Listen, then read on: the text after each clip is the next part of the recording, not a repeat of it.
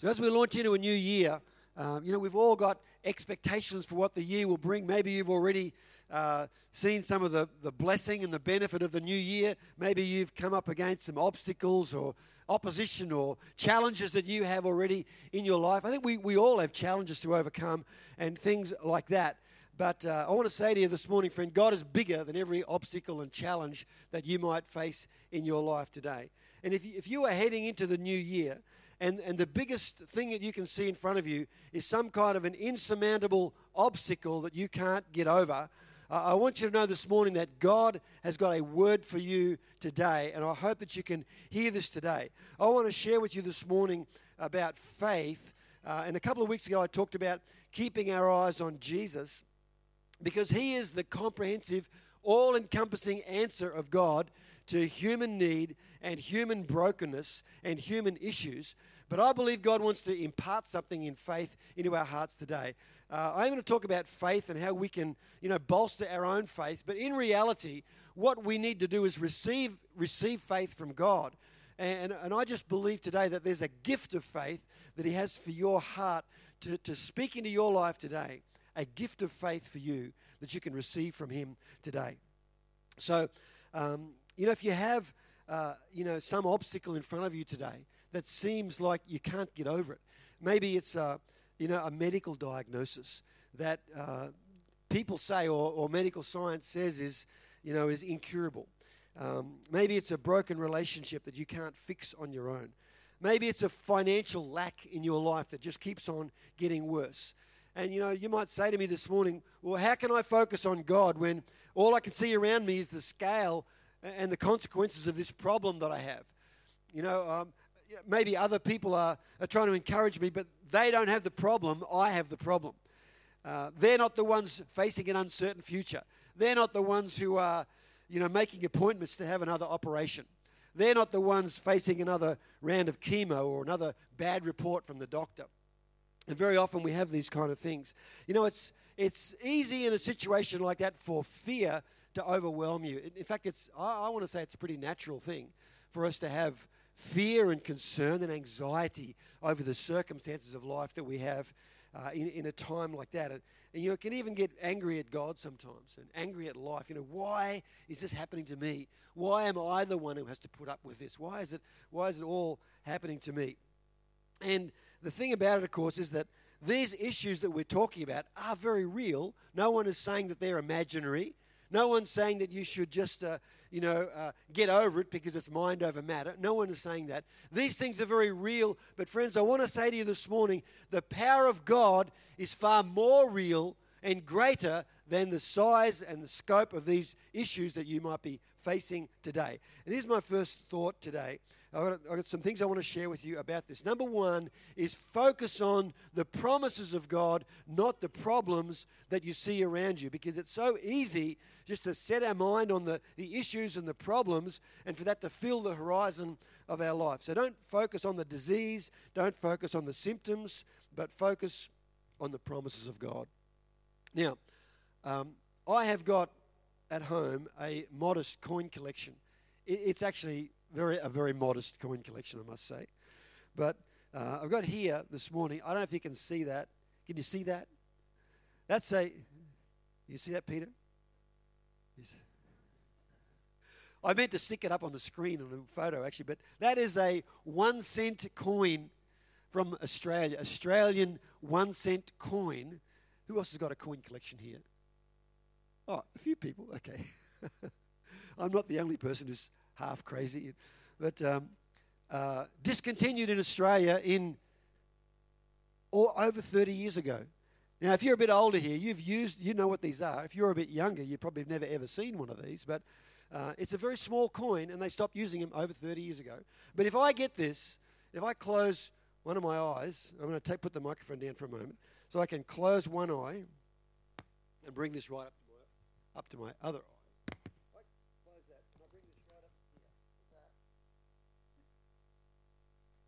It almost obs- completely obscures my vision through this eye. And uh, here's, the, here's the point very often we can look at something as small as it might be, and if we look at it long enough and we focus on it, it can close out, it can, it can block out all the rest of the things around about us that we actually can't see. And that's what happens to us if we're not careful. Um, what the devil wants to do is he wants us to be so intensely focused on the symptoms of our problem, the symptoms of the disease, or the consequences of the issue we're facing, or the problems we have all around us. If he can get us to focus so completely on that, and, and be fixated on that, on, on the fear that we have, what will happen is that we won't be able to see God's power and God's grace and God's solution that we have for us. Uh, as long as the devil can keep you focusing on your pain, your dread, your disappointment, he has the upper hand in your life. It's important we get a hold of that this morning. Friend, but there's some things the enemy does not want you to see, doesn't want you to know. Number one, he doesn't want you to know that he has been disarmed, the Bible says. The devil has been disarmed, if we can put that up on the screen, because the Bible tells us in Colossians chapter 2, it says, having disarmed the powers and authorities, he made a public spectacle of them, triumphing over them by the cross.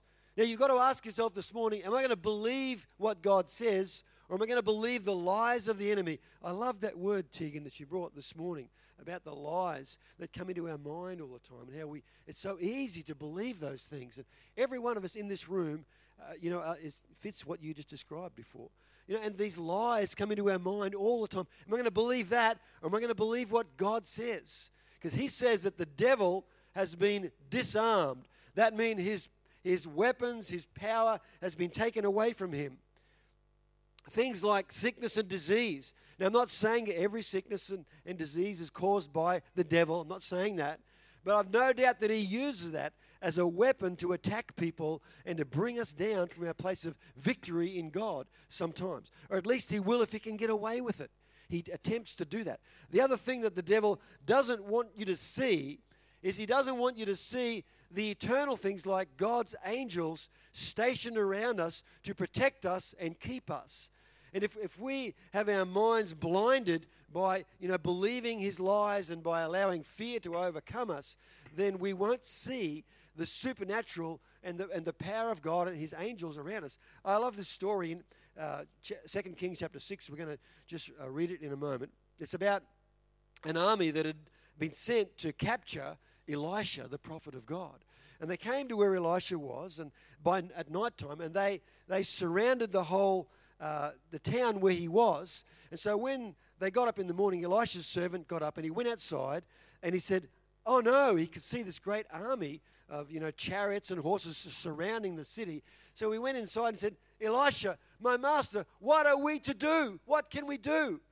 Now it reminds it just it made me think. I don't know how many people here watch Channel Seven, but it says, you know that ad? Have you seen that ad for Wallet Wizard? You know, on Channel Seven, where he says, "How where are we going to get the money?" Have you seen that before? Where will we get the money? Reminds me, Elisha's servant, my master, what can we do? because he didn't know that God actually had a solution. And I love this thought that, that um, Elisha just prayed and, and said, Oh Lord, please open his eyes so that he can see. Elisha answered and said, Those who are with us are more than those who are with him. Elisha knew and he could see into the supernatural. And he realized that God had a mighty army of angels all around them. And it said, Elisha prayed and said, Please open his eyes that he may see. And the servant's eyes were open. He saw the hills were full of horses and chariots of fire all around Elisha. That's why he said, There are more with us than there are with them. so, friends, we've got to understand, even when, when it, the situation looks bleak, when it looks like you don't know how you're going to get through, you don't know where, we, where you're going to find the money you don't know how you're going to overcome when the symptoms look bad and the diagnosis is bad and, and the prognosis is bad.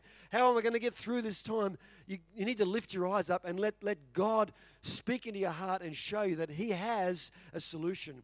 He has an answer for you. Sometimes it can seem like there's an accumulation of negative circumstances around about us. However, more are those who are with you than those who are with those negative things. And if we can get a hold of that and we can take our eyes off the enemy and see how great God's power is. I love what it says in Ephesians chapter 1, verse 19. And this is Paul's prayer. He's praying for the church at Ephesus that he was involved in planting this church. And years later, he's writing back to them. And he's saying to the Ephesian people, he's saying, Look, um, you know, I'm, I'm praying for you. And, and I pray that you'll be able, your eyes will be opened to be able to understand how great God's power is for you. And he's saying, uh, for those who believe in him, this is the same mighty power that raised Jesus from the dead and seated him at the place of honor at God's right hand. So he's saying, all the same power that raised Jesus from the dead is available for you and I. The problem is, we just can't see it. That's why Paul is praying. He's saying, God is saying, I want these Ephesian people to just understand and know that there's a power that they have. They can't see it. I want their eyes to be open that they'll be able to see it. It's so important for us to get a hold of that today. That word to understand here, it's from a, in the original language, it's to, it's to know. It means to see things, seeing that becomes knowing. It's a seeing that becomes knowing. In other words, you can see something, and then all of a sudden that like the penny drops and you really know it in your heart. You really know what this means. It's like it's uh, implicit in the phrase that we use uh, I, I, see what you mean. I, I see what you mean. It means it, I get a hold of it, I take hold of this. That's what God wants us to understand the greatness of His power toward us. Second thing that I think we need to do, apart from you know, turn getting our eyes off the problem onto God's solution for us, is to, is to learn how to drive out fear with God's love. Because, friends, God loves you today. I was talking to someone uh, yesterday. I met a gentleman in, in the park just over here. And I was just sharing with him for a while uh, about, about God. And, and uh, he started saying to me, Well, yeah, I, I can, I, I believe in, I, I like Jesus, but I don't understand about God because he felt that God was a harsh taskmaster or God, you know, God didn't love him. And I had to, had to spend quite a lot of time to try and convince him that God loves you. God loves you. It's so important. Um, it's natural to experience, as I said before, fear when a lot of things are going wrong in our life and there are negative, you know, medical diagnoses or or uh, other circumstances around us. It's natural. Here's the problem uh, you can't overcome fear, you can't reason your way out of fear because fear is not a natural thing. Fear is not logical. The only way you can get rid of fear is to cast it out. Fear has to be gotten rid of. That's why the Bible says that God's love casts out fear. It doesn't say God's love wins an argument against fear. It says God's love casts it out. Now, I, I, don't know whether you are used to this sort of thinking or the idea of casting things out, but this, this says very clearly there is no fear in love, but perfect love casts out fear. He who fears has not been made perfect in love. It's talking about God's love. It's talking about getting a revelation about how much God loves me. And when I know how much God loves me, I don't need to be afraid of anything because God is for me. He's 100% for me in that. So um, you cast out fear by exposing yourself to the perfect love of God. You know, um, I think it's true. God's love leaves no room for fear. Here's the thing the cross, which we were talking about before, is, is the absolute symbol and proof of God's enduring love for us. God loves you. How do I know that? Because of the cross. Because Jesus went to the cross. Let's read it. 1 John chapter 4, verse 9. It says, God showed how much he loved us by sending his one and only Son into the world so that we can have eternal life through him. This is real love.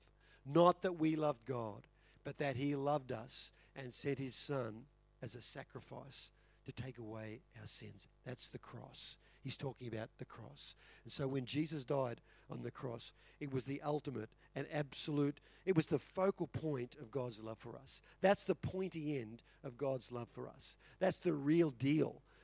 God showing his love for us. He gave his son as a sacrifice for you and I. So we need to always come back to the cross. We can never get away from the cross. Why do we have communion every Sunday? It's because we can never get away from the cross. We've always got to come back to realize because we forget, don't we? We, we, we we don't put, give these things enough attention. And, and so that's why, uh, you know, God said in, in the Bible, it says that we should come back, keep coming back to the cross, and keep remembering what He did for us. So we should never judge God's love for us based on our circumstances. So, friend, if you're going through hard times or difficult situations, that's not, that's not an indication that God doesn't love you anymore. That's not it at all. God's love for you is, for you is faithful, His faithfulness, His enduring love, His unchanging love for you. Circumstances of life come to all of us at various times. We all go through trials. You know, sometimes we contribute to the trials and we make things hard for ourselves. Yeah, that's true. And sometimes there are things that just plain happen and, you know, and there's no real solution for it. But I want you to know that that's not an indication that God has stopped loving you. It doesn't mean that at all. So, uh, God's unfailing love and faithfulness. So, what we need to do here, friends, here's the thing. Uh, if I want to learn how to uh, cast out fear through the love of God, the first thing to do is stop something. The first thing to do is stop reading articles on the internet about how bad the symptoms of your disease will become. Stop reading things on, on the internet about how bad your problems are and start focusing on God's word and God's promises and what He says.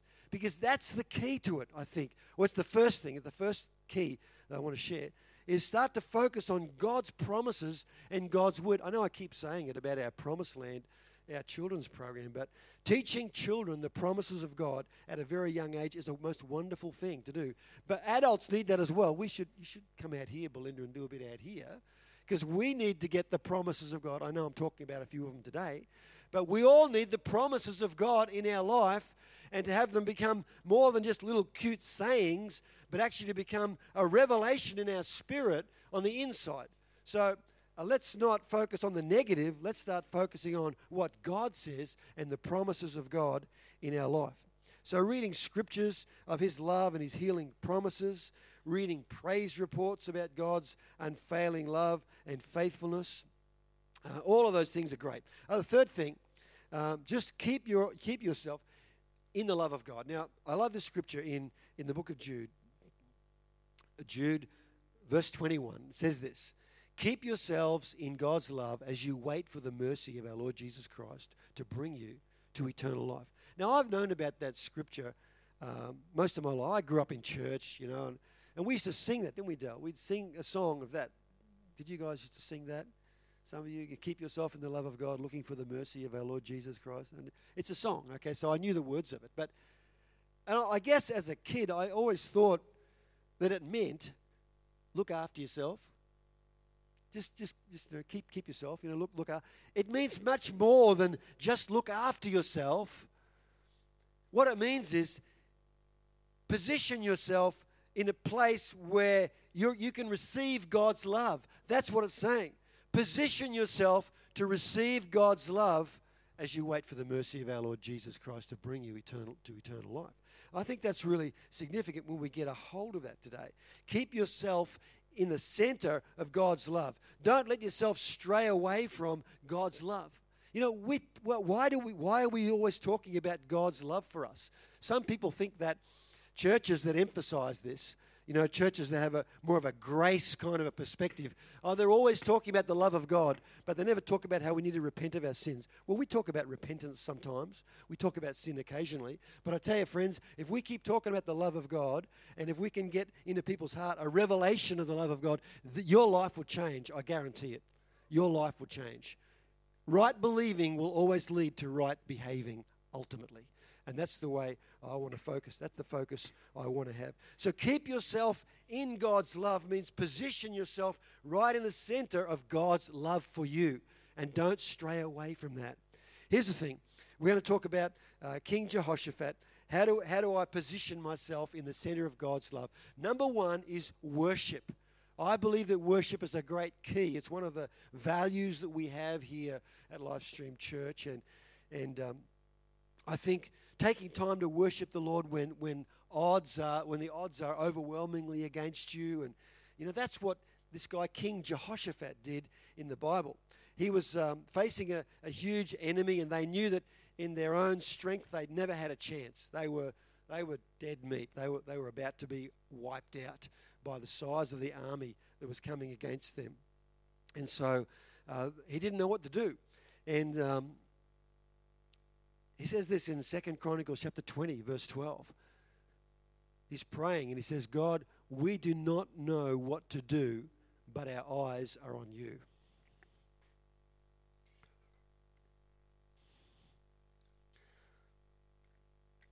That's a good take home from today, folks. If, if you can take something home today, just take that verse of scripture home. God, I don't know what to do in the middle of my situation, but my eyes are on you. What does that mean? It means worshiping God. It means focusing on Him, keeping our heart focused on it. They began worshiping the Lord.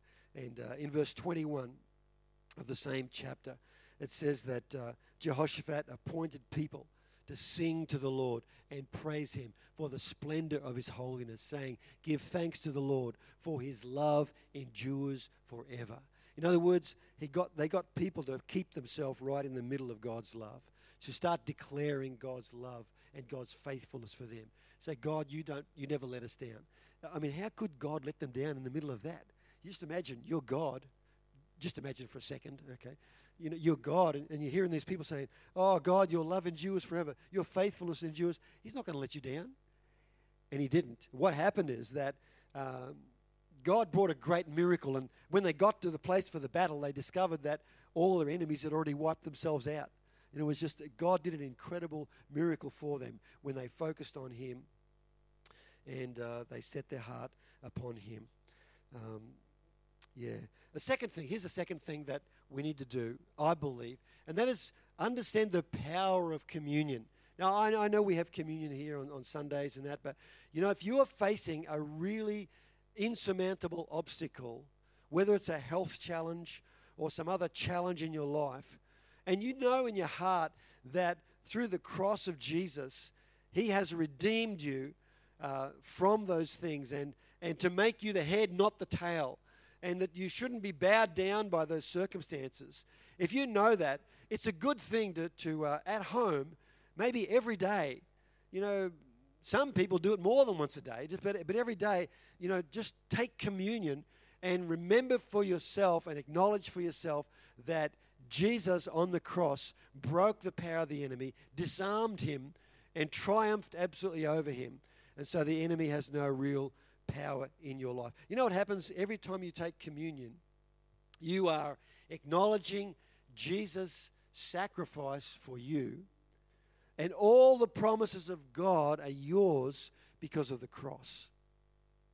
I said it before the cross is the focal point of God's redemptive plan for you. That God's plan to bring buy you back for himself. Everything created for us everything that God created for us humans. A lot of that was lost through the fall when Adam and Eve fell into sin and they handed power to the devil. If you're a Bible student here, you'll know what it says when the devil was tempting Jesus. He said, uh, You know, all power is given to me. And, if, and he said to Jesus, If you just fall, fall down and worship me, you know, you can have it back. But um, the devil said, For that has been delivered to me. In other words, the devil knew that he had power over people before the cross. But on the cross, Jesus defeated the devil and won back for us the authority as humans that we should have, that God always intended for us. He brought it back for us. So here's the thing God gave it to us originally, it was lost, and then the Father, our loving Father, brought it back or bought it back for us through the death of Jesus on the cross. He paid for it again. He paid for the authority that he wants us to have. I love this in 2 Corinthians chapter 1 verse 20. It says all the promises of God, all of God's promises have been fulfilled in Christ with a resounding yes. And through Christ our amen, which means yes, ascends to God for his glory. And I was thinking about this verse uh, just yesterday. It just reminded me of, um, uh, you know, the idea of a checklist. You know, you've got a checklist where you've got a you've got a list of things that you have to do. You know, you're moving house or you've got a grocery, a shopping list or whatever. Yeah, and you and you tick off the box. And I can, I can imagine the Holy Spirit sitting up in heaven. You know, after the Jesus died on the cross, and he's saying, you know, yes. Um, sins paid for and the salvation of humanity paid for. Yes, tick the box. Healing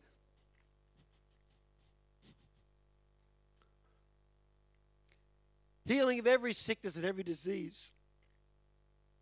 Made available. Yes, tick the box. You know, deliverance from every enemy made possible through the cross. Yep, tick the box. There's a whole list of boxes. You could name there's probably as many as you want. All of God's promises have been fulfilled in Christ with the resounding yes. That's the tick box. Yes, yes, yes. So I just, um, I just think that's so powerful for us today, that um, that God has done that for us. He He gave it to humanity once, authority in everything we need in life, and then He paid for us to get it back again the second time. That's really powerful. If we can take, here's the thing, friends. If you don't know that, if you're not convinced of that truth, the enemy will run rings around you because he'll, he'll put something up in front of you that's a lie but looks so real. The devil is a master at uh, disguising things. He disguises lies so they look like the truth. And he makes things, all the glitter and the glamour that you see of things in life, a lot of it is not grounded in truth and reality. You need to build your life on what God says that is the Word of God, that is truth and reality. I was reading a story during the week Joseph Prince tells a story about a man who was healed from Alzheimer's disease. Now, if you know anything about Alzheimer's disease, it encompasses a whole lot of things like dementia and a whole lot of things. But what I didn't know is that it's actually one of the leading causes of death uh, in our country and around the world, and and uh, it's incurable. Uh, there is no cure, although thousands of people are working trying to find a cure for this. But um, this guy um, years ago was was diagnosed with Alzheimer's disease, and the doctor, after a number of brain scans and so on, said to him, You need to go home and put your affairs in order and make plans to retire permanently from your work. Uh, this, is, this, is, this is it. This is the end of the road for you. And so, uh, him and his wife uh, made a decision that they wouldn't accept that diagnosis, um, that, they would, that they would go home and start. Well, when I, when I say that, I mean not accept it out of hand that they would go home and they would start filling their lives with God's promises, with the Word of God, and watching faith filled messages, sermons, and letting faith grow and build up in their heart and worshiping God. Then they, then they decided that they would start taking communion regularly uh, as a way of declaring God's promises in their life. And as they started to do that, things began to change. The, the picture started to look brighter for them. Their future began to brighten. Now, they could still see the symptoms, but they knew that things had they'd turned a corner and things were going up. About four and a half years later, so this is not an instantaneous healing I'm talking about. About four and a half years later, they went back to the neurosurgeon, got some more uh, MRIs, and uh, this is what he said. He said, I'm looking here at a very healthy brain. He said, There is no Alzheimer's disease. And he said, I'm completely, I'm removing this completely from your medical record, like it was never there the first time. So, what I'm saying here, friends, is this that God's word and God's promises are true. And so often we give in to the enemy because we don't know how to hang on in faith. We don't know how to fill ourselves with his promises and keep ourselves in the love of God. So these things, worshiping him, taking communion, uh, you know, regularly, these things can really help uh, help you in your life. And so uh, this this couple acknowledged that the key change came when they started taking communion regularly. I'm going to ask our creative team if they would come back to the stage right now. But um, I'd like to ask you this morning you know, what's your insurmountable problem? What's your impossible situation that you're facing today? Maybe it's time to start worshiping God in the face of that problem or the face of that situation. Not, not just you know, worshiping God in spite of the problems, but worshiping God right in the middle of it, right in the face of it, and saying, you know, I don't know what to do, but my eyes are on you. It's a very powerful phrase. Very. I don't know what to do, but my eyes are on you. When the going is tough, when you don't know what to do. Maybe it's time to start taking God's promises into your heart and, and applying them personally in your life. See, when you take communion, what you're doing is you're, you are saying, you're acknowledging the, the, not only the, the, the fact of the cross and the fact of the death of Jesus, but the significance of it for yourself. It's got to become personal. It's got to become, God, this is what you're saying for me today, and applying that personally in your life as you take communion. And uh, the other thing that I just want to say this morning, um, can we just sing that last song? You know, um, God, you're a waymaker. Th- those songs we sang this morning are so pertinent and significant for this today. God, you're a miracle worker. God, you make a way for me. Gonna, can we stand up? We're going to sing that song through.